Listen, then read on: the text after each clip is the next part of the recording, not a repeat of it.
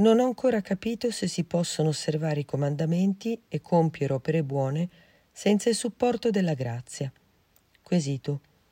Caro Padre Angelo, non ho ancora capito se si possono osservare i comandamenti e compiere opere buone senza il supporto della grazia. Mi può spiegare? Grazie, cordiali saluti. Angelo. Risposta del sacerdote. Caro Angelo, San Tommaso si è posto la tua stessa domanda e ha risposto di no. Il motivo è che la nostra natura, dopo il peccato originale, è una natura corrotta. Si trova in stato di infermità. Può compiere dunque qualche opera buona, ma non tutte. Ecco le sue testuali parole. Nello stato di natura corrotta l'uomo è impari a quanto potrebbe compiere secondo la sua natura per cui non è in grado di compiere tutto il bene con le sue forze naturali. Non essendo tuttavia la natura umana del tutto corrotta col peccato, al punto di essere privata di ogni bene naturale, l'uomo, anche in tale condizione, può compiere determinati beni particolari, come costruire case, piantare vigne e altre cose del genere, ma non può compiere tutto il bene a lui connaturale senza venir meno in qualche cosa. Come un malato può da se stesso compiere alcuni movimenti, ma non è in grado di compiere perfettamente i moti di un uomo sano, se non viene risanato con l'aiuto della medicina. Perciò, nello stato di natura corrotta, l'uomo ha bisogno della grazia per due motivi.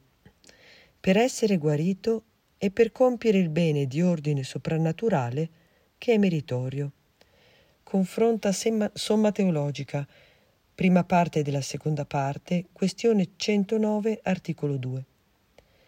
Successivamente, dopo aver riportato l'insegnamento di Sant'Agostino, il quale dice che è proprio dell'eresia pelagiana credere che l'uomo possa adempiere tutti i divini precetti senza la grazia, all'articolo 4 dice che nello stato di natura corrotta l'uomo non può adempiere tutti i divini precetti senza la grazia sanante. Confuta anche l'obiezione che prende lo spunto da ciò che si legge nella lettera ai Romani, al capitolo 2, versetto 14. I pagani che non hanno legge, per natura agiscono secondo la legge. Si dovrebbe dunque trarre la conclusione che l'uomo può adempiere i precetti della legge senza la grazia.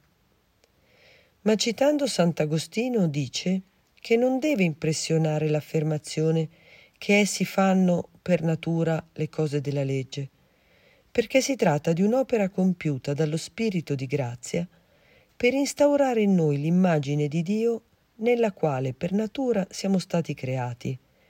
Confronta De Spiritu et Littera 27. Dio infatti può concedere la grazia anche al di fuori dei sacramenti.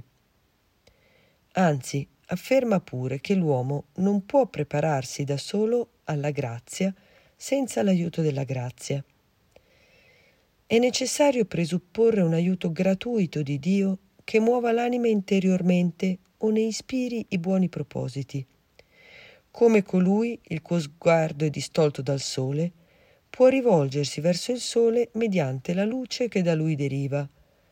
Confronta Somma teologica, prima parte della seconda parte, questione 109, articolo 6. E aggiunge, spetta all'uomo preparare l'animo, perché questo dipende dal suo libero arbitrio.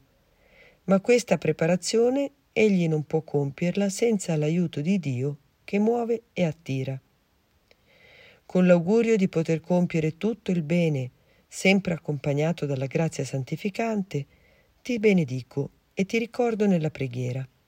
Padre Angelo.